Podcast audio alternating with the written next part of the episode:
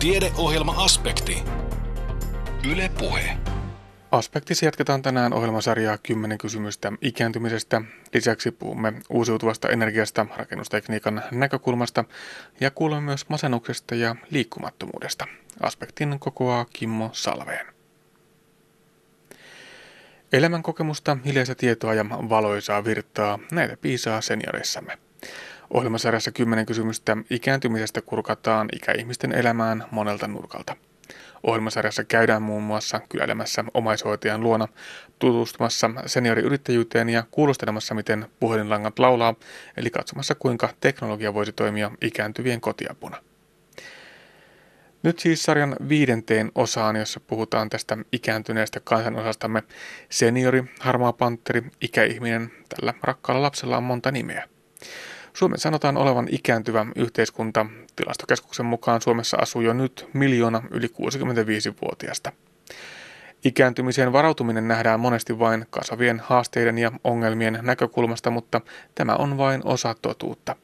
Väestön ikääntyminen on myös huima mahdollisuus, toteaa professori Juha Kinnunen. No kyllä se on mahdollisuus ilman muuta ja, ja se täytyy nähdä sellaisena, että se on tällaisen suoma, suomalaisen ja muidenkin hyvinvointiyhteiskuntien suuri menestys niin, että elinen odote kasvaa, joka, joka on merkki siitä, että meidän elinympäristö, työpaikat, kodit, meidän ravitsemus, kaikki se, mitä meidän ympärillä tapahtuu, on, on mennyt niin myönteiseen suuntaan, joka tuottaa sen tilanteen, että me eletään niin kuin vanhemmiksi.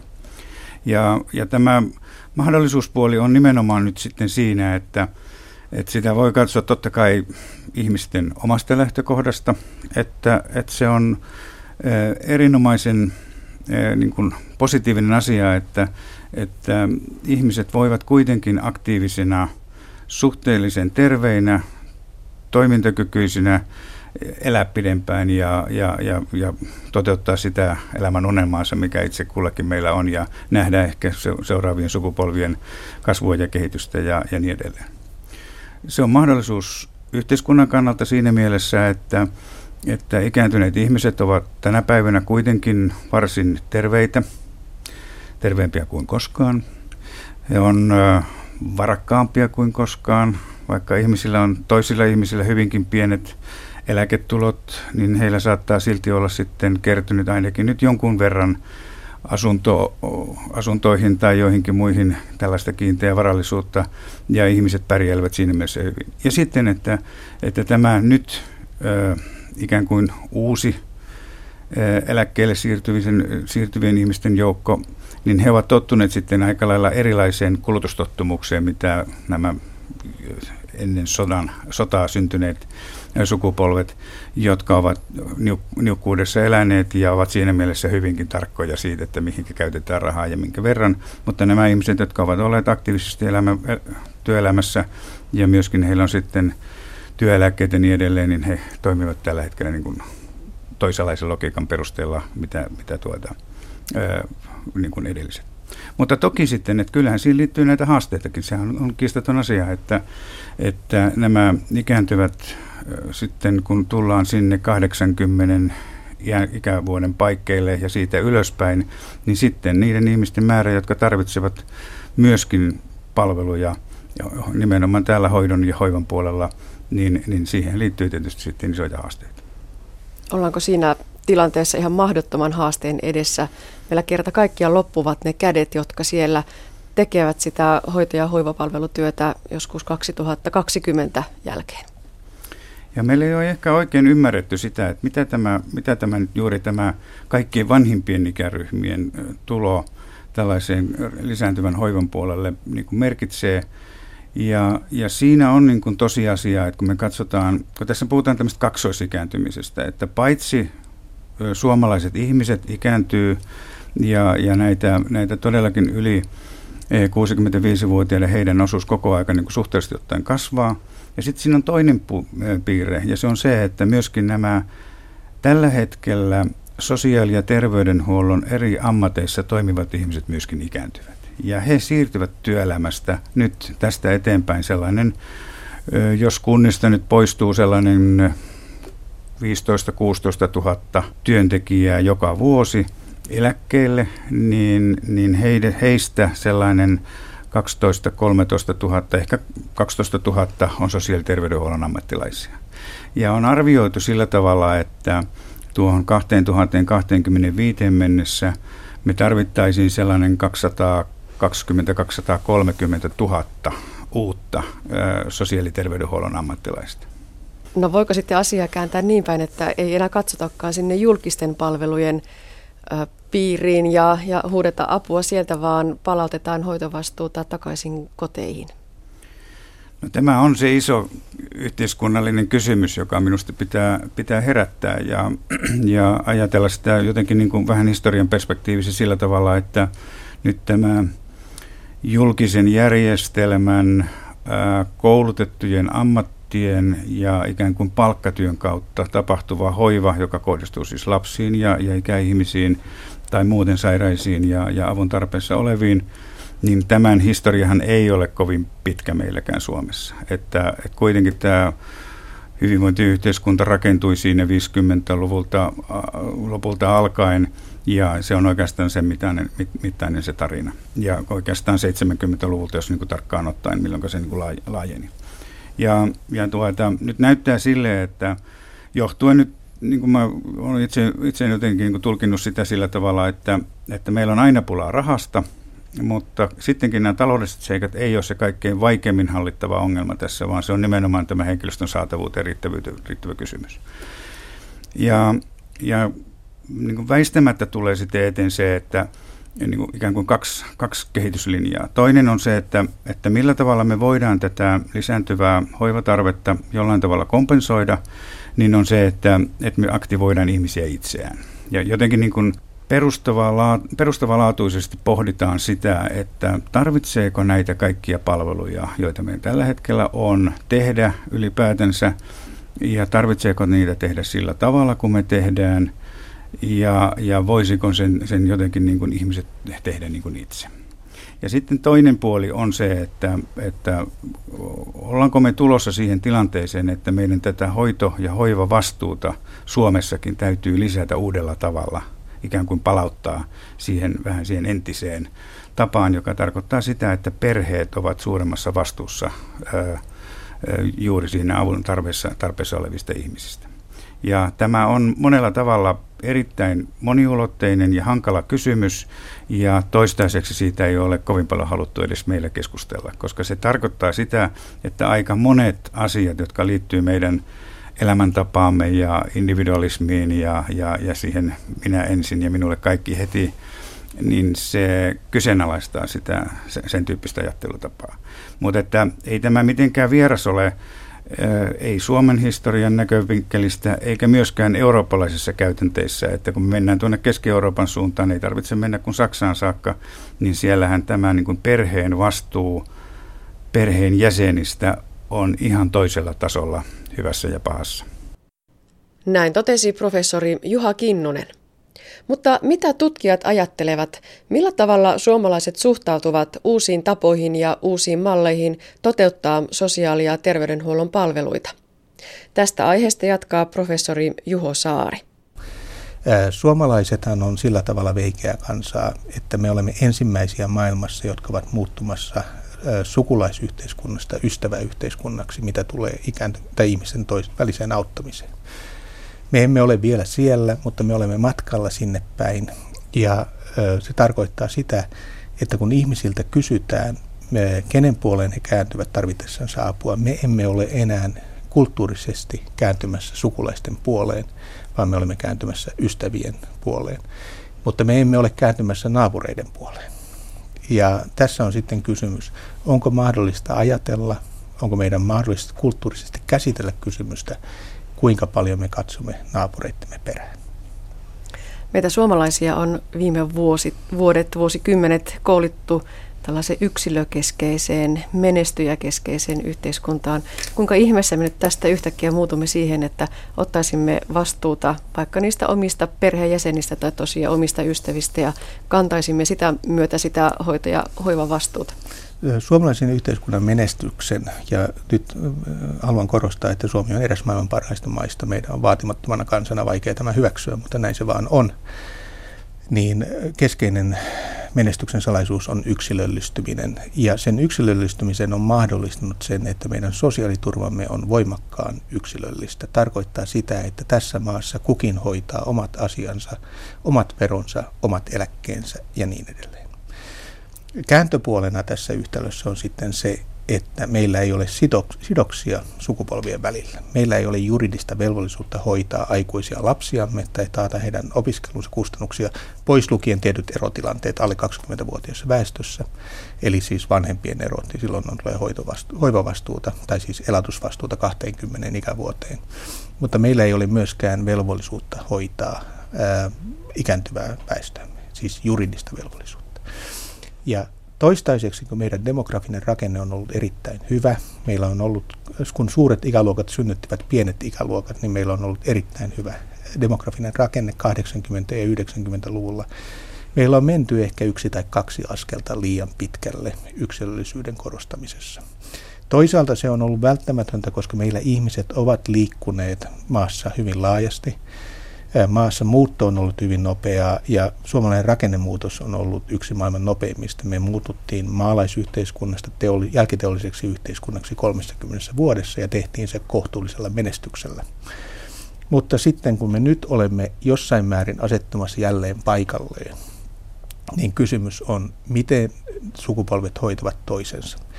Ja tässä kohti kysymys ei ole siitä, miten 35-vuotias tai 40-vuotias hoitaa 80-vuotiasta, vaan kysymys on siitä, että miten nyt eläkkeelle jäävät ikäryhmät hoitavat omat vanhempansa.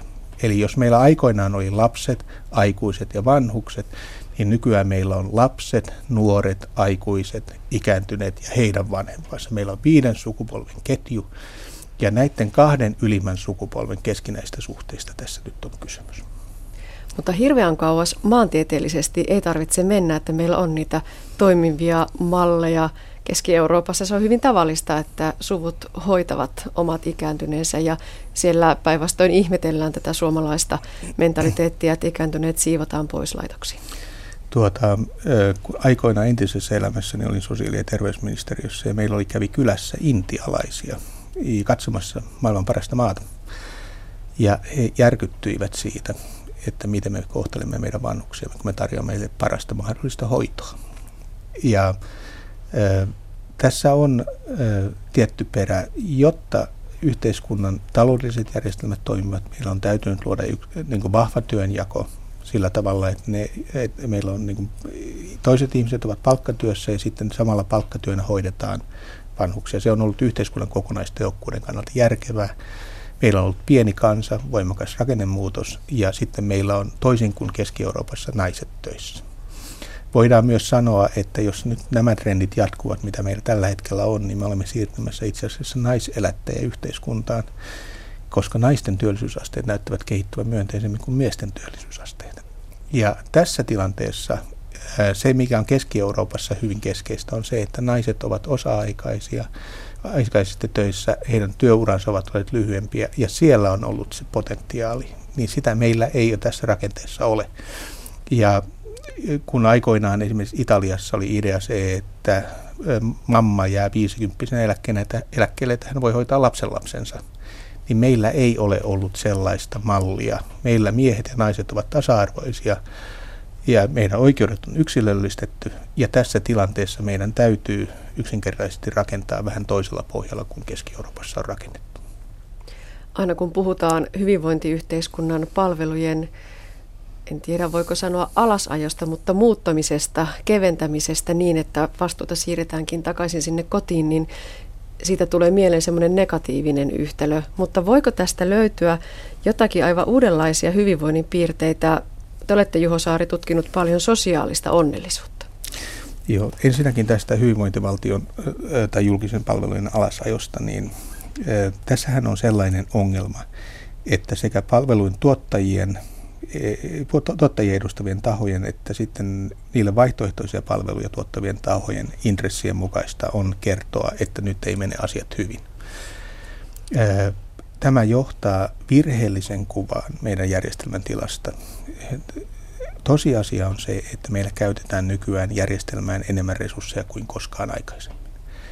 Meillä on henkilökuntaa enemmän, meillä on tehokkaammat palvelujärjestelmät kuin aikaisemmin. Useimmilla alueilla meillä on joitakin yksityiskohtia, joissa ei ole niin hyvin kuin joskus 80- tai 90-luvulla, mutta pääsääntöisesti meidän järjestelmä on varsin hyvä. Mitä on se ongelma on se, että sitten sinne tulee enemmän väkeä kuin koskaan aikaisemmin. Ja tässä näin on melkoisia haasteita. Toinen asia sitten liittyy siihen, että meillä on vaurastuneempaa väkeä kuin aikaisemmin. Ja kun meillä on vaurastuneempaa väkeä kuin aikaisemmin, niin ihmisten elämän edellytykset ovat toisenlaiset kuin ennen. Kun väestöltä katsotaan, niin pienituloisilla ryhmillä esimerkiksi elämäntyytyväisyyden tai onnellisuuden lähteenä on pääsääntöisesti raha tai omaisuus tai työ, mutta mitä vauraammaksi tullaan, niin sitä keskeisemmäksi tulee ihmisten sosiaaliset suhteet ja se, miten ihmiset suhteutuvat toisiinsa pääsääntöisesti. Voidaan sanoa, että toisen ihmisen huomio itse asiassa nykymaailmassa on ihmisen tyyt- elämäntyytyväisyyden kannalta se keskeinen pääoma. Se on niukin resurssi, mitä tällä hetkellä on. Jos on tavaraa, huoneita, rahaa, niin poispäin, niin se ei ole enää erotteleva tekijä, mutta se, että sinä saat toisen ihmisen huomion, on keskeinen tekijä. Ja tässä tilanteessa niin tämmöinen vanhan liiton mies, niin kuin minä olen, joka on aikana laskenut resursseja, että kuinka monta huonetta ja kuinka monta, kuinka monta hoitajaa per potilas ja niin edelleen eh, eri puolilla on, niin joutuu ajattelemaan uudestaan. Ja silloin kysymys on se, että kuinka tyytyväisiä ihmiset elämänsä ovat. Ja tässä kohti se ratkaiseva kysymys on se, miten ihmiset voivat kääntää ne resurssit, mitä heillä on, elämään tyytyväisyydeksi. Kuinka kaukana tästä ideaalista vielä ollaan? Meillä ei ole tietoa. Me emme tiedä, miten siellä ihmiset kotona elävät, miten, minkälainen heidän toimintakykynsä on. Me emme tiedä heidän ruokavaliostansa. Me emme tiedä tarkkaan, miten heidän lääkkeensä suhteutuvat heidän ruokavalionsa elämäntapoihin. Me emme tiedä, kuinka paljon he osallistuvat erilaiseen toimintaan. Me emme tiedä, miten heidän sosiaaliset suhteensa arkipäivässä rakentuvat. Me emme tiedä, saavatko he apua lapsiltansa, jos he sitä tarvitsevat. Ja jotta politiikkaa voidaan tietoperusteisesti rakentaa, me tarvitsemme tietoa. Ja nyt kun minä sanon, että me tarvitsemme tietoa, niin minä tarkoitan sitä, että yliopisto tuottaa tietoa kuntien käytettäväksi. Siitä, miten tämä ihmisten arki on rakentunut ja kuinka nopeasti ikääntymisen myötä ihmisten toimintakyky laskee. Ja jotta me saamme selvyyden siitä, että kuinka paljon tai miten tämä toimintakyky muuttuu, me tarvitsemme systemaattisen tiedon 60-vuotiaista ja 70-vuotiaista ihmisistä. Miksi 60 ja 70? Koska me tiedämme, että tämä on se kriittinen väli. Jos ihmiset ovat kohtuullisen heikossa kunnossa 60-vuotiaana, me olemme sata varmoja siitä, että he ovat sitä 70-vuotiaana. Jos he pitävät huolta itsestään 60-vuotiaana, on mahdollista toimia ja parantaa heidän toimintakykyänsä niin, että vielä 70-vuotiaanakin heidän toimintakykynsä on korkealla tasolla. Ja tämä on sekä ikääntyvän väestön oma etu, että meidän yhteiskunnan, julkisten palvelujen, kuntien, elinkeinoelämän yhteinen etu. Tämän tyyppistä kyselyä ei varmaan aikaisemmin, tai ei olekaan aikaisemmin tehty. Eli sieltä saadaan nyt sellaista tietoa, mitä koskaan meillä ei ole ollut käytettävissä. Kuinka positiivisella mielellä professori Juho Saari on siitä, että saadaan tuloksia, jotka jalkautuvat politiikaksi saakka? Maailma on muuttunut todellakin. Siis moni pohjois-savolainen, pohjois-karjalainen muistaa Pohjois-Karjala-projekti, joka oli duunarin miesten elintapoihin vaikuttava hanke ja jolla pyrittiin vähentämään verenkiertoon ja ylipäätään tämmöisiin elämäntapajohdannaisiin sairauksiin, sairauksista aiheutuvia haittoja muuttamalla ihmisten ruokailutottumuksia. Silloin puhuttiin 40-50-vuotiaiden tai 30-40-50-vuotiaiden miesten, rankkaa fyysistä työtä tekevien miesten elämästä. Nyt me ollaan saman porukan kanssa, mutta kun he ovat nyt 60-70-vuotiaita. Ja nyt on tarvetta samanlaiselle, tarvetta tarkoittaa tässä kohti poliittista kysyntää, samanlaiselle ö, koko aluetta läpäisevälle hankkeelle, joka muuttaa ihmisten elämäntapoja, jotta meidän palvelujärjestelmä kestää tämän tulevan paineen. Ja mitä tulee sitten tähän politiikkaan asti siirtymiseen, niin mä olen sillä tavalla orientoitunut osittain entisen elämäni takia olin sosiaali- ja terveysministeriössä pitkän virkamiehenä, että keisarille on annettava mitä keisarille kuuluu. Eli yliopistoilla on kaksi perustehtävää. Yhtäältä on akateeminen opetus ja tutkimus, mutta yhtä tärkeää kuin se on vaikuttaminen ympäröivään yhteiskuntaan. Yliopisto-oikeutus ei ole ainoastaan siinä, kuinka monta refereekäsiteltyä tai vertaisarvioitua artikkelia se julkaisee kansainvälisesti, vaan myös siinä, miten se vaikuttaa ympäristöönsä ja miten se pystyy kehittämään ympärillä olevien kuntien kanssa yhteistyössä, myös kansalaisjärjestöjen yritysten kanssa yhteistyössä siellä asuvien ihmisten elämään. Ja tämä kohderyhmä, josta nyt puhutaan, eli niin eläkkeelle jäävä väki, on se ryhmä, jossa meillä on suurin potentiaali suhteessa nykytilaan. 60 voi vielä vaihtaa niin elämäntapojansa. Hän voi vaikuttaa siihen, miten hän elää seuraavat 40, tai anteeksi, 30-40 vuotta. Parhaimmillaan hän voi elää 100 vuotta. Ja jos hän investoi itseensä nyt elämäntapoihinsa, hän voi 70 olla vielä hyvässä kunnossa, 80 vielä kohtuullisessa kunnossa ja 90 vielä järjestää juhlat. Ja jotta me saamme valtaosa väestöstä, ja nyt on kysymys ennen kaikkea jakaumista tälle tielle, niin kuntien, seurakuntien, kolmannen sektorin, yritysten on mahdollista yhteen puhaltamalla tähän asiaan olennaisesti vaikuttaa. Ja se on yliopiston tehtävä, tuottaa siihen tietovarantoa. Yliopisto ei lähde kuntouttamaan yksittäisiä ihmisiä, kunnat pystyvät tekemään sen. Yliopisto ei lähde antamaan ravintoohjausta vaikkapa Pohjois-Savon joihin kuntiin, mutta siellä olevat paikalliset yhdistykset pystyvät sen tekemään. Ja me voimme tuottaa tietoa, he voivat toimeenpanna ja välissä kunnat voivat tehdä tietoveristoista päätöksentekoa. Itä-Suomen yliopiston ikäinnovaatiohankkeesta kertoi professori Juho Saari. Toimittajana edellä oli Anne Heikkinen. Ja ohjelmasarja jatkuu jälleen viikon kuluttua. Jos viina, sauna ja terva ei auta, Aiheena siis ikääntyvien elintavat. Pureudumme erityisesti alkoholiin, lääkehoitoon ja ravitsemukseen liittyviin asioihin. Ohjelmasarjan osat löytyvät kaikkinensa myös Aspektin nettisivuilta. Tämän oli nyt siis jo viides jakso. Osoite on kantti.net kautta aspekti, tai jos osoite menee ohi, niin hakukoneeseen vaan Yle Puhe Aspekti. Sitten puhutaan uusiutuvasta energiasta. Se on nimittäin se asia, mihin tänä päivänä panostetaan niin kiinteistöjen remontoinnissa kuin uustuotannossakin. Uusiutuvan energian hankintaa ja käyttöä voidaan kehittää niin laitostasolla kuin pienemmissäkin yksiköissä eli kiinteistötasolla. Tekniikka on kuitenkin hyvin kirjavaa ja sen yhdistäminen ja käyttöönotto vaatii paljon osaamista. Tämän osaamisen tarpeeseen vastaa osaltaan Siilinjärven Toivolaan rakennettu Savon ammattiaikuisopiston uusiutuvan energian laboratorio. Projektipäällikkö Janne Happonen. Joo, eli tässä kerran Toivola tämä energialaboratorio käyttötarkoitus on on muun muassa se, että uusiutuva energian kehitykselle haasteena koulutukselle on, että me tarvitsemme osaajia, joilla on eri energiatuotantotapoihin liittyvää perusosaamista, energian hyödyntämiseen liittyvää soveltamista, osaamista, eri energiamuotojen yhdistelmäosaamista ja näiden energiamuotojen käyttöön liittyvää automaatiosäätöosaamista sekä energialaitteiden huolto- ja korjausosaamista. Ja näihin aihealueisiin opetusta annetaan tällä Toivola uusiutuva energia oppimislaboratoriossa, jossa yhteisenä keskeisenä energiamuotoja yhdistävänä tekniikkana on lämpöpumpputekniikka sen eri muodoissa. Ja teknisinä ratkaisuna niin sanotut hybridiratkaisut aurinkoenergian kanssa. Ja täällä annetaan koulutusta niin eri alojen perustutkintoihin johtaen kuin sitten lisää- ja täydennyskoulutusta sen eri muodoissa.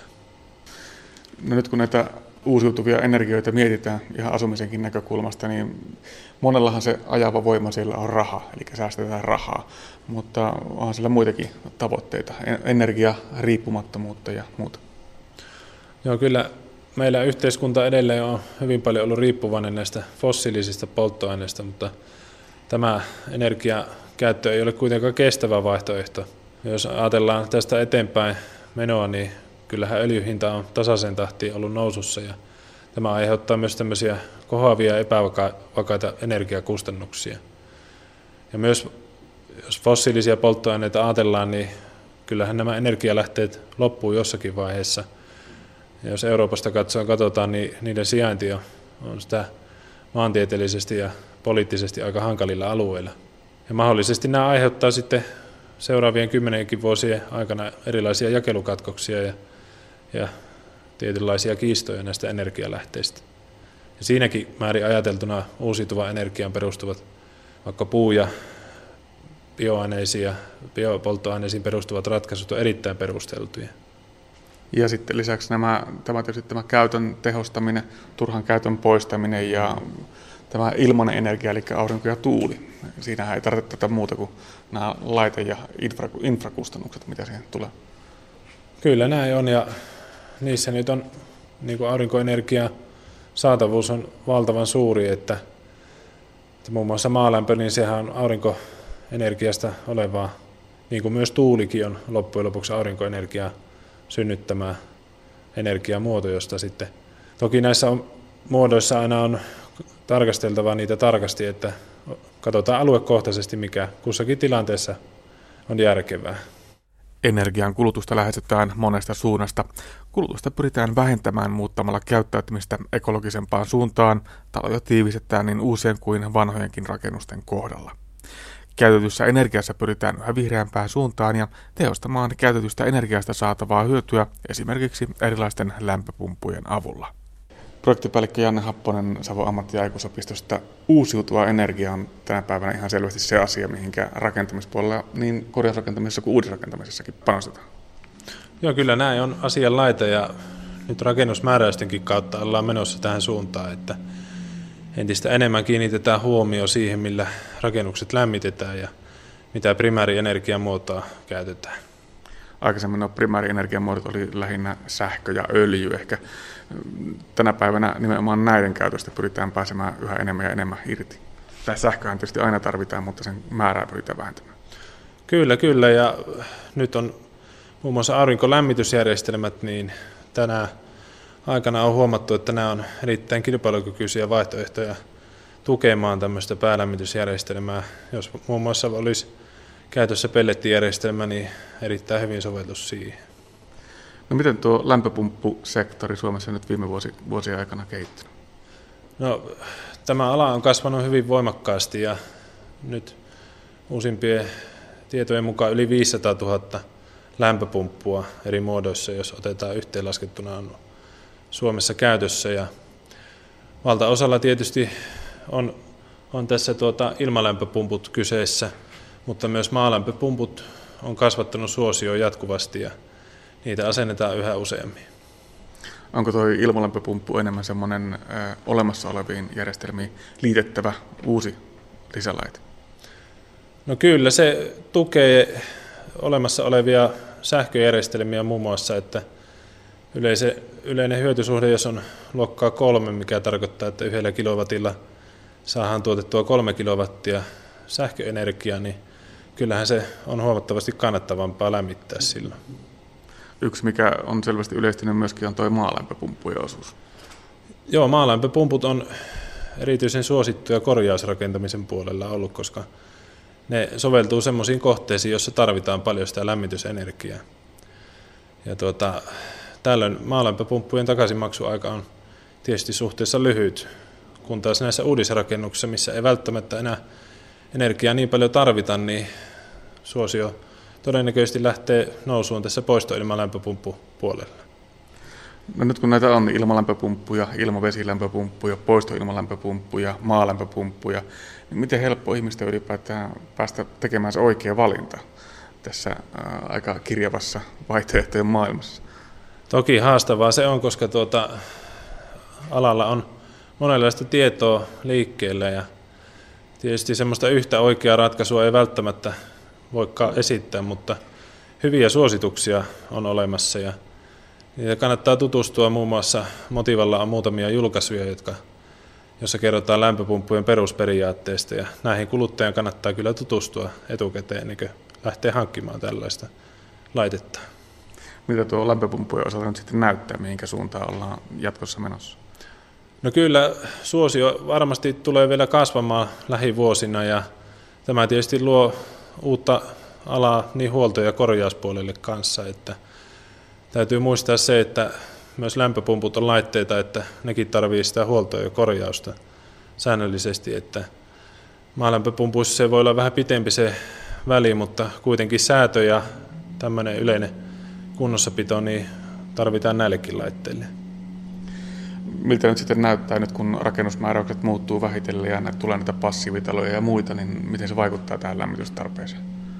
No lämmitystarve tulee tietysti madaltumaan, koska, koska ei tarvita sitä energiaa niin paljon kuin on suuremmat eristepaksuudet ja sitä kautta lämpövuodot on pienemmät. Eli silloin myös näkisin näin, että lämpöpumppupuolella niin hyvin kilpailukykyiseksi tulee nämä poistoilmalämpöpumput ja ilmavesilämpöpumput. Myös maalämpöpumput on hyvin käyttökohteesta riippuvia siten, että suuret kohteet, jossa se energiamäärä on suuri, niin maalämpöpumppu on vielä edullinen vaihtoehto. Mutta varmasti ollaan menossa siihen suuntaan, että nämä muut ratkaisut rupeaa lisääntymään ja pikkusen tuo maalämpöpumppujen osuus vähenee.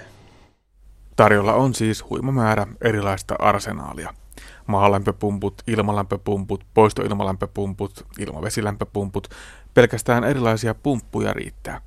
Sen päälle tulee vielä pellettiä, puuta, brikettejä ja muuta poltettavaa, aurinkokennot, tyhjöputket, jopa tuulienergia.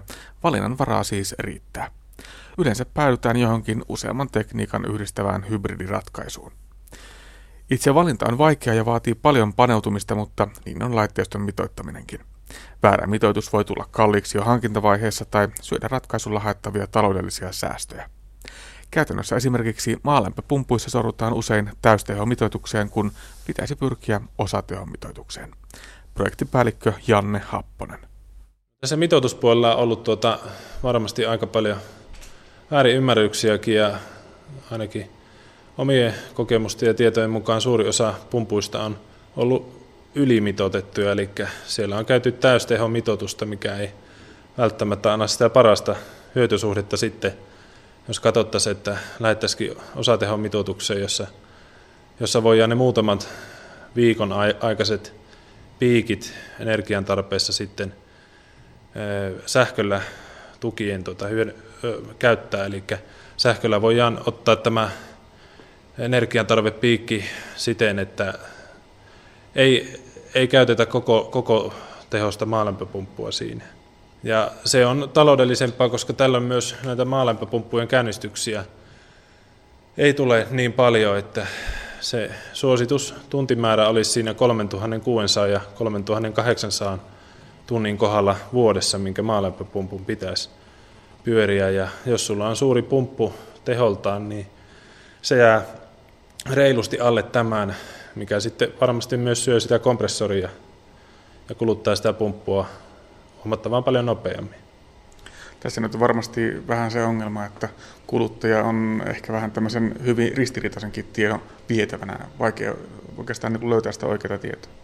No kyllä näin on ja tältä alalta ei ole hirveän paljon ollut koulutusta saatavilla ja meillä on tässä muun muassa nyt tämän uusiutuvan energiahankkeen tiimoilta järjestettävissä tämmöistä EU-CERT lämpöpumppuasentajakoulutusta, jossa on tavoitteena just antaa tämmöistä oikeaa tietoa liittyen lämpöpumppujen käyttöön ja mitoitukseen ja sääntöön ja huoltoon. Asennukset. Just katsottiin, tässä on muun muassa yksi semmoinen mielenkiintoinen. Kato tähän, huomaat jotakin erikoista tässä seinässä? Jos käyt tuota toista puolta katsoa.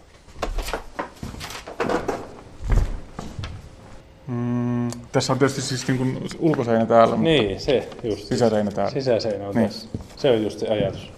Eli nyt täällä kun on ulkoseinät, niitä on niin väärinpäin oleva talo. Ja täällähän on ne ulkoolosuhteet ja nyt meillä on tuolla sisäolosuhteet. Eli tämä olosuhdehuone on käytännössä väärinpäin rakennettu. On rakennettu huoneisto, johon voidaan asettaa tietynlainen lämpötila, jotta voidaan sitten tutkia ilman vesilämpöpumpun hyötysuhdetta tai ilmalämpöpumpun hyötysuhdetta.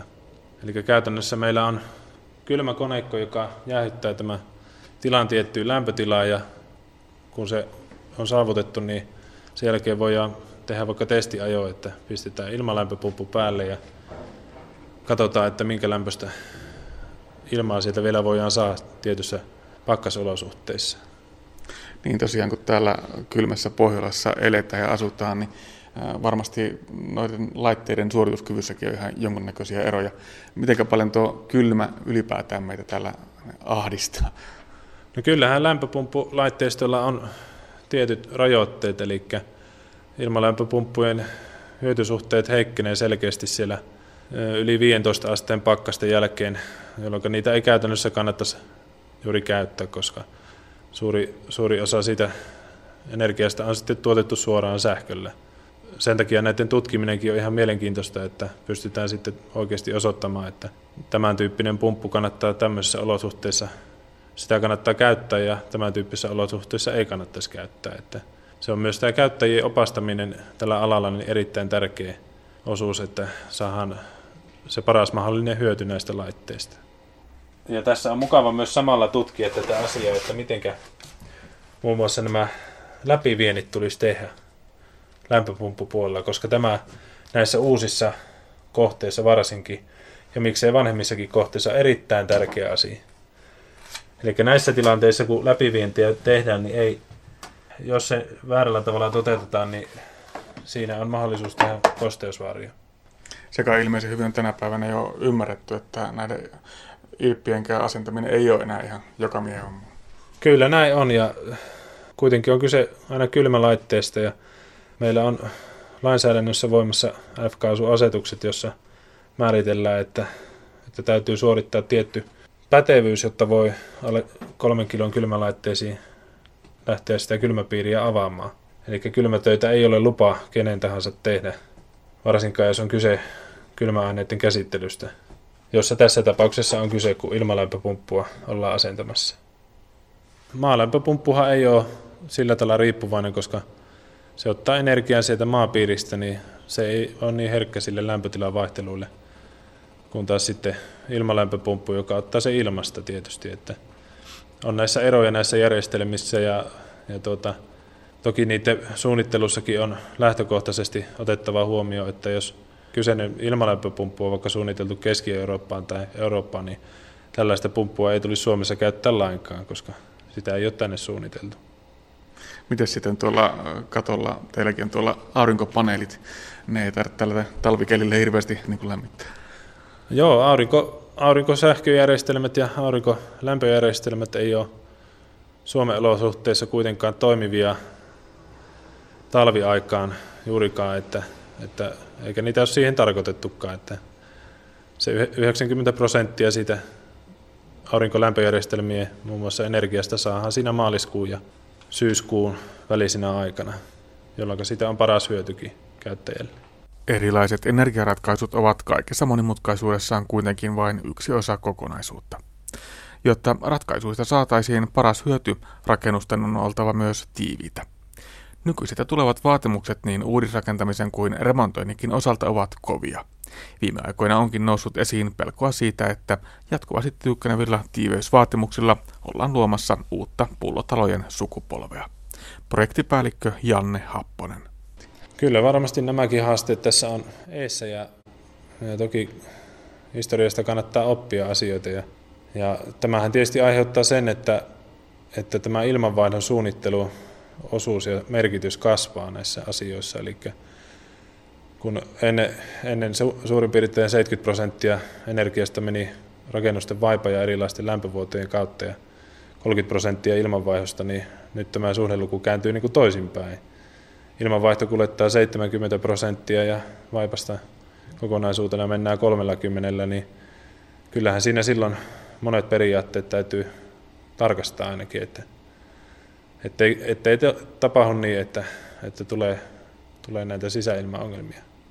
Mutta samalla kun laitetaan jossakin remonttikohteessakin lämmityskuntoon, laitetaan sinne jotakin uusia lämmityslaitteita ja muuten sillä pitäisi myöskin laittaa kuntoon sitten myös se ilmanvaihto, että, nämä tiiveysasiat. Kyllä, kyllä. Ja useimmiten, vaikka jos ollaan hakemassa tämmöistä uusiutuvaa energiaa ratkaisua, kuten aurinkolämpöjärjestelmää, niin järkevä tapa onkin, että toteutetaan kaikki ensin tämmöiset perusparannukset, tiivistykset, ilmavuotojen paikkaukset ja muut peruskorjaukset, jonka jälkeen sitten otetaan tämä aurinkolämpöjärjestelmä siihen taloon, koska silloin se hyötysuhde on huomattavan paljon parempi. Praktipäällikkö Janne Happonen, todella ollaan täällä laboratoriossa. Miten paljon täällä nyt sitten niin nämä opiskelijat pääsee ihan oikeasti tekemään työtä niin näiden konkreettisten laitteiden kanssa? Miten tämä koulutus ihan käytännön tasolla koostuu? No käytännön tasolla tietysti mennään tutkinnon perusteiden mukaisissa vaatimuksissa, eli mitä, mitä on määritelty tuonne opetushallituksen tutkin, tutkintoihin ja sitä kautta rakennetaan sitten sitä opetusympäristöä tässä myös vastaamaan niitä, mutta näillä pystytään myös antamaan semmoista syventävää opetusta, mitä, mitä ei ehkä ihan suoraan siitä kohti ole löytynyt tai ainakin lisäämään ja parantamaan niitä opetuksia, mitä meillä on ollut jo tähän saakka. Ja toki nämä tuo lisää semmoista ihan uudenlaista opetusta, eli muun muassa tämä aurinkolämmityspuoli on ja tämän opetuksen antaminen perusopiskelijoille ja alalla olijoille niin on äärimmäisen tärkeää, jotta sitten tämä ala pääsee oikealla tavalla kehittymään. Koska tällä alueella on monenlaista tietoa ja monenlaista osaamista tällä hetkellä. Ja jos huonosti on asennettu järjestelmä, niin käytännössä se hyöty voi mennä siihen huonoon asennukseen. Eli tämä täällä annettava opetus käytännössä sitten säteilee tähän alueeseen niin asukkaiden hyvinvointiin kuin myöskin sitten näiden yritys, yritysten osaamiseen. Kyllä, varmasti näin on ja tavoitteena onkin, että muun muassa sellaiset henkilöt, joilla on ollut osaamista tämmöisten fossiilisiin polttoaineisiin perustuviin lämmitysratkaisuihin, kuten öljypolttimoitteja ja niiden huoltoon, niin he voisivat käydä sitten täydennyskurssilla täällä opiskelemassa, kuinka aurinkolämmitysjärjestelmät voidaan tämmöisiin kohteisiin asentaa. No voidaanko tätä laboratoriota nyt sitten miten paljon käyttää tämmöiseen ihan tutkimustyöhön? Tällä alalla kuitenkin tarvitaan enemmän tai vähemmän tämmöistä soveltavaa ja hyvin käytännönläheistäkin tutkimista. Kyllä, tässä on tavoitteena ollut, että myös tässä yritystutkimusmahdollisuus on tälle laboratoriolle yhtenä tavoitteena jätetty. Ja meillä on muun muassa tuo maalämpöjärjestelmän piirit on suunniteltu siten, että tähän pystytään laittamaan mittaustutka, jolla mitataan tätä maalämpöpiirin syvyyden lämpötiloja eri syvyyksissä ja sitä kautta voidaan myös havainnollistaa, että miten se tilanne muuttuu, kun maalämpöpumppu pyörii. Ja myös muita mahdollisuuksia tietysti löytyy, että, että katsoo vaikka miten aurinkolämmitysjärjestelmät pystyy lataamaan ikään kuin tätä maalämpöpiiriä, eli työntämään sitä aurinkoenergiaa tuonne maapiiriin silloin, kun siellä ei ole, on, on yli, yli, ylituotantoa. Sitten tietysti tässä on mittauspuolta ja anturointipuolta pystytään, pystytään muun muassa ilmanvaihtopuolelle rakentamaan erilaisia kokonaisuuksia, joissa voidaan har- har- harjoitella ilmanvirtojen mittausta, tasapainotusta, säätöä. Ja sitten myös pystytään jäähyttämään tai lämmittämään tätä ilmanvaihon kautta tulevaa ilmaa, eli hyödyntämään sitä kautta vaikka maalämpöpiiri sitä otettavaa energiaa joko lämmitykseen tai sitten jäähytykseen. Nyt täällä on siis tätä lämpöpumpputekniikkaa, jonkun verran aurinkosäkäjärjestelmiä ja ilmanvaihtotekniikkaa. Erinäköisiä hybridejä täällä siis niin kuin testataan, rakennetaan ja asennetaan. Mikä on sitten tulevaisuus bioenergia kenties? Kyllä, tarkoitus on jatkossa varmasti lähteä kehittämään siihen suuntaan, että, että pystytään saamaan tätä bioenergiaopetusta lisättyä myös tälläkin alueella ja se on ollut yhtenä ajatuksena, että siihen suuntaan oltaisiin menossa. Että tänne Toivolla ollaan toteuttamassa investointeja ja laajentamassa tätä opetuskampusta myös niin, että se palvelisi myös tätä bioenergia osaamista. Näin siis Siilinärven Toivolassa. Alan lisääntyvä koulutus lisää varmasti jatkossa myös alan osaamista, joka tuntuu olevan hieman kirjavaa. Kuten siis jo todettiin, ennen kuin mihinkään mittaviin laitehankintoihin lähdetään, kannattaa aloittaa energiankulutuksen vähentämistalkoot omasta käyttäytymisestä. Otetaanpa tähän vielä Janne Happosen vinkit energian käytön vähentämiseksi. Yleisesti ottaen, jos haluaa, haluaa tehdä hyvän ilmastoteon, niin suomalaiset kodit ovat keskimäärin energiatehokkuusluokalta F.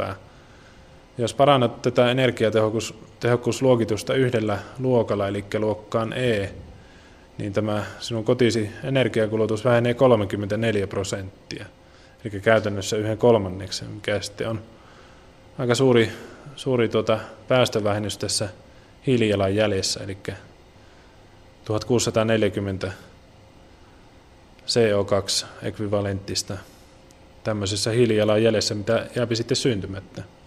Eli myös nämä ympäristönäkökulmat on yksi uusiutuva energiaa kannustava, kannustava asia. Minkälaisia toimenpiteitä tuo yhden energiatehokkausluokan ää, saavuttaminen se käytännössä sitten tarkoittaa? No käytännössä se ei välttämättä kovinkaan suuria asioita tarkoita, eli ihan tämmöisillä ulkovaipan lämpöhäviöiden minimoinnilla, ulkoseinät, kattoikkunat, lattia, ovet ja sitten ilmanvaihdon hallinnalla ja lämmön talteenotolla, niin näille jo pystytään aika paljon vaikuttamaan, jos tehdään tämmöinen tarkastus oma asuntoon. Ja, ja myös sitten pystytään tietyllä tavalla energiatehokkaat laitteet, valaisu, taloautomaatio on yksi, yksi semmoinen ja, ja, tota, ja sää, säätö muun muassa näissä lämmitysjärjestelmissä, niin niiden kautta pystytään myös pienentämään selkeästi. Eli lämpötilaa vaikka laskemalla yhdellä asteella, niin se noin 5 prosenttia lämmityskustannuksia vähentää suoraan. Ja nämä toimenpiteet tulee siis tehdä nimenomaan ennen jo, kun lähdetään sitten tekemään näitä ratkaisuja, eikä siitä, miten näitä lämmitysjärjestelmiä lähdetään viilaamaan eteenpäin. Juuri näin, eli nämä toimenpiteet tehdään ennen, ennen kuin ollaan sitten hankkimassa joko uutta lämmitysjärjestelmää tai sitten tukilämmitysjärjestelmää siihen tilalle, siihen mukaan tuota siihen järjestelmään, niin nämä perus, perusparannukset aina ensin. Ja yksi vielä erittäin merkittävä tapa energiankulutuksen kannalta on tämä lämpimän käyttöveden kulutus ja muun muassa hankkimalla vettä säästävät hanat kautta säästösuuttimet. Esim. suihkun suuttimen, jossa on 6 litraa minuutissa päästävä pää, niin tota, sillä säästää aivan valtavan paljon energiaa. Eli jos on 12 litraa, 12 litraa minuutissa menee lämmintä vettä, niin se on, se on vajaa 30 kilowatin teho energiassa. Eli jos sä puolitat sen, niin siinä on 15 kilowattia lähtee pois ja tämä on valtavan suuri, suuri säästö sitä kautta.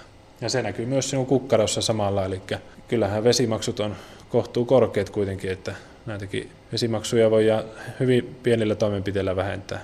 Sähkössä sitten, jos sähkönkulutusta haluttaisiin vähentää, niin ihan tämmöisiä yleisiä toimenpiteitä on huomattu, että mittaamalla sähkönkulutusta reaaliaikaisesti, niin se vähentää sähkönkulutusta ja valitset vähän kuluttavan valaistuksen, esimerkiksi LED-valot, ja vältä turhaa valojen päällä pitämistä, käytä kauko-ohjattavia pistorasioita, liiketunnistimia, ja sitten myös yksi semmoinen aika merkittävä, että sulkea sähkölaitteet käytön jälkeen, eli ei jätetä siihen valmiustilaan, koska monet sähkölaitteet syö siinä aika paljon energiaa.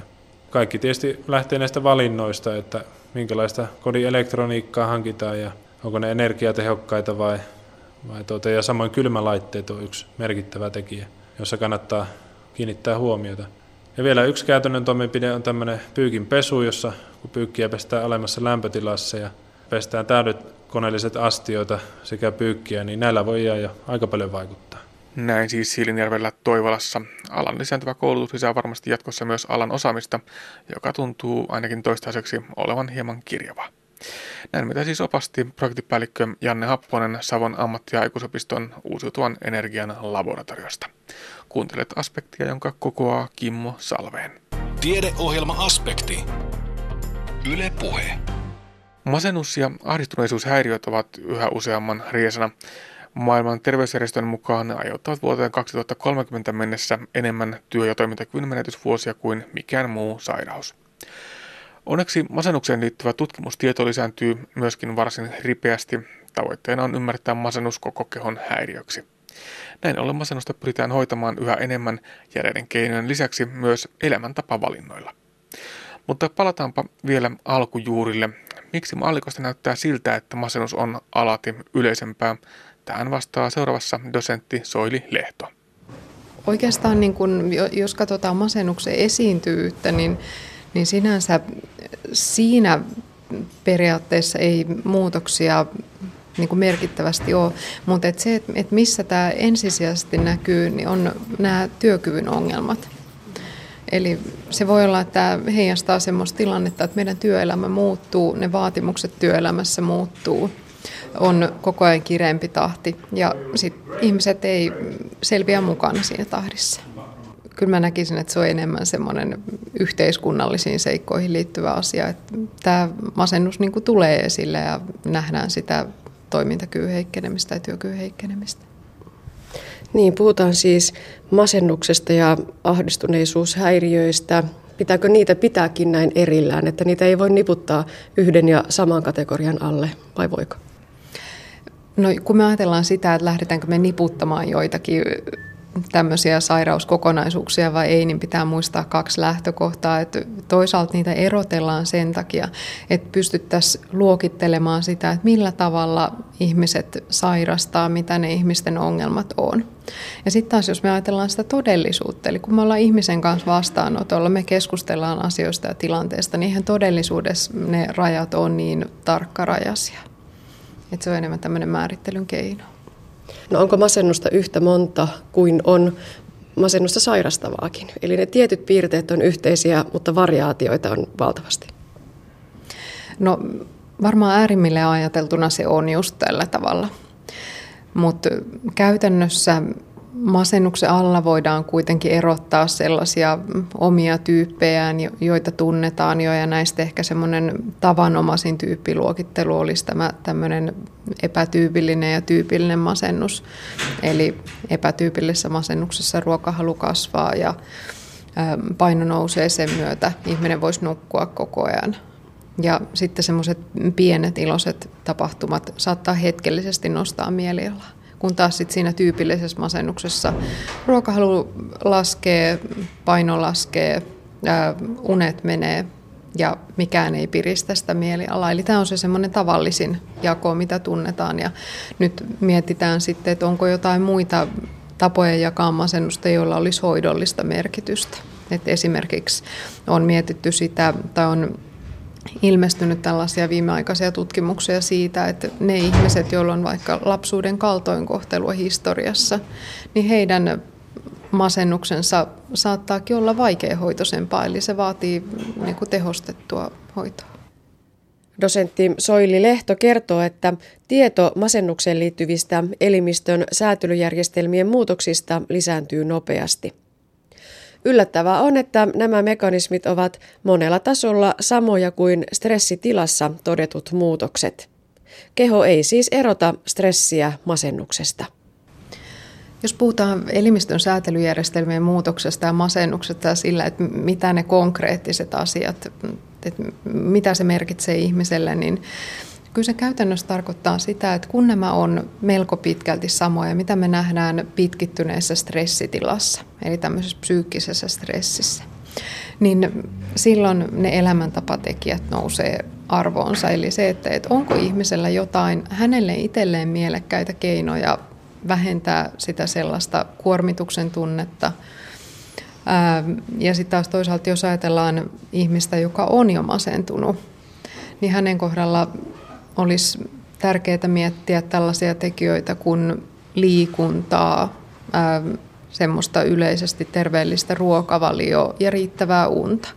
Eli nämä on semmoisia keskeisiä asioita, kun ajatellaan masennuksen tukihoitoa sen kaiken tällaisen niin kuin muun tarvittavan hoidon ohella. Kuulostaa kovin ehkä turhankin tutulta. Nämä on ne samat perusasiat, mitkä nousee melkein niin kuin joka ikisessä sairaudessa tai ongelmassa esille. Kyllä, tämä on aivan totta. Eli sitä tietysti jokainen toivoisi, että olisi semmoinen mediaseksikkäämpi viesti annettavaksi, mutta että kyllä se totuus on kammottavaa kyllä se, että, että meillä on joka suunnalla vähän ne samat tekijät, mihin törmätään. Eli se riittävä liikunta ja terveellinen ruokavalio, että ei ole sellaista hokkuspokkuskonstia olemassa oikeastaan. Mutta onko siis niin, että keho ei tosiaankaan erota stressiä masennuksesta, vaan tavallaan ne on vähän päällekkäisiäkin tapahtumia? No ainakin kun me katsotaan sitä, että miten elimistön stressin säätelyjärjestelmä, tällainen kortisolijärjestelmä toimii ja sitten samoin myöskin elimistön sisäsyntyinen tulehdustila ja niin kuin sen tasapainohäiriöt, niin ne on hyvin samankaltaisia pitkittyneessä stressissä ja sitten masennuksessa. Eli sitä myötä, siten miten hoidetaan stressiä, niin voisi hoitaa myös masennusta? Kyllä, niin kauan kuin puhutaan nimenomaan näistä elämäntapatekijöistä. Et toki masennuksessa tarvitaan käytännössä sitten usein lääkehoitoa, terapiaa mahdollisesti ja tämmöisiä niin ns. järeempiä hoitokeinoja. Entäpä sitten tulevaisuus? Mihin tutkimuksen suurin mielenkiinto kohdistuu juuri nyt? Dosentti Soili Lehto. No masennuksen suhteen tällä hetkellä se suurin kiinnostus kohdistuu siihen, että pystyttäisiin paremmin ymmärtämään masennusta koko kehon häiriönä. Eli kun tutkitaan nykyisin yhä enenevästi näitä masennukseen liittyviä elimistön immuunijärjestelmähäiriötiloja, joita myös itse on ollut tilaisuus tutkia, niin Nämä liittyy just tähän tämmöiseen masennuksen systeemisairauskäsitykseen, koska ne muutokset, mitä meillä on elimistöimmuunijärjestelmässä, niin ne vaikuttaa niin aivoissa kuin kaikkialla muuallakin kehossa ja ne on kiinteästi tekemisissä sen kanssa, että miten se meidän stressin säätelyjärjestelmä toimii, miten meidän aivoissa välittäjäainejärjestelmät toimii, miten taas edelleen aivoissa ne alueet toimii, jotka säätelee tunneelämää. Eli ne kaikki on hyvin niin kuin kiinteästi tekemisissä keskenään. Näin masennuksen elämäntapahoidoista kertoi dosentti Soili Lehto Itä-Suomen yliopistosta. Häntä haastatteli Anne Heikkinen. Ja tähän aspektin lopuksi hypätään vielä paremman päivän pariin. Ihminen tekee paljon hallaa itselleen jämähtämällä pitkiksi ajoiksi paikoilleen. Viime aikoina on puhuttu liikkumattomuudesta, mutta mistä siinä on oikein kyse ja miksi juuri siitä pitäisi sitten olla huolissaan? Parempi päivä siis nyt liikkumattomuuden jäljellä. Tapasin dosentti Katriina Kukkonen Harjulan UKK-instituutista, joka kertoo meille tästä asiasta lisää. No se tyypillisesti on ihan tämmöistä istumista, jota, jota tämä nyky, nykypäivä ihmisillä, niin me istutaan hirveästi. Tietokoneen ääressä töissä, sitten kotona telkkarin ääressä, lapset pelien ääressä ja, ja, ja niin kuin tämmöinen niin sanottu luontainen liikkuminen, asioiden hoitaminen ynnä muu, niin, niin tämmöinen liikkuminen on jäänyt vähäksi. Millaisiin terveysriskeihin tämä liikkumattomuus nyt sitten ihmisiä altistaa? Se altistaa ihan isoihin riskeihin. Että kyllä, kyllä se on erilaisten sydän- ja verenkiertoelimistön sairauksien selkeä vaaratekijä. Ja, ja, sieltä kautta, ja toisaalta sitten myöskin niin tämmöiset erilaiset aineenvaihdunnalliset sairaudet, ylipaino, tämä on, tämä on se keskeinen iso asia. Yhä yleistyvä asia, liikkumattomuus lisääntyy. Miten tähän ongelmaan pitäisi nyt sitten niin tarttua ihan konkreettisesti?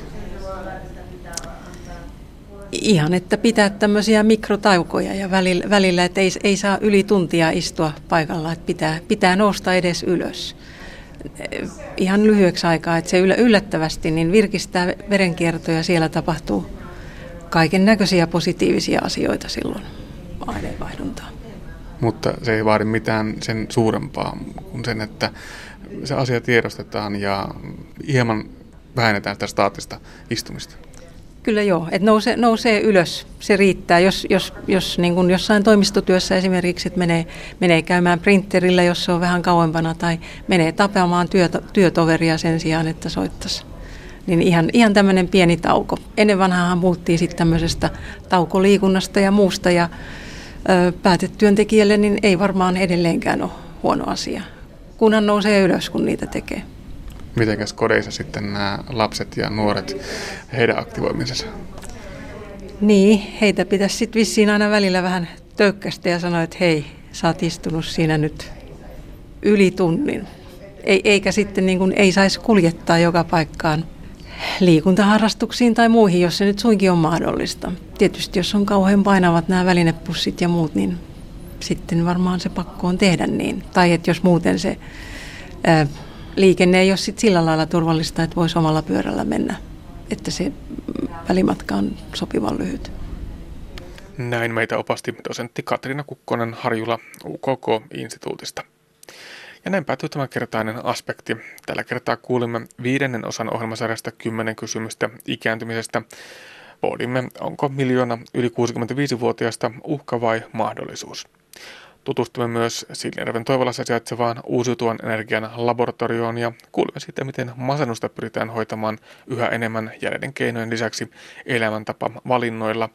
Ja edellä kuultiin siis vielä liikkumattomuudesta. Lisää aspektin aiheista netissä osoitteessa kantti.net kautta aspekti.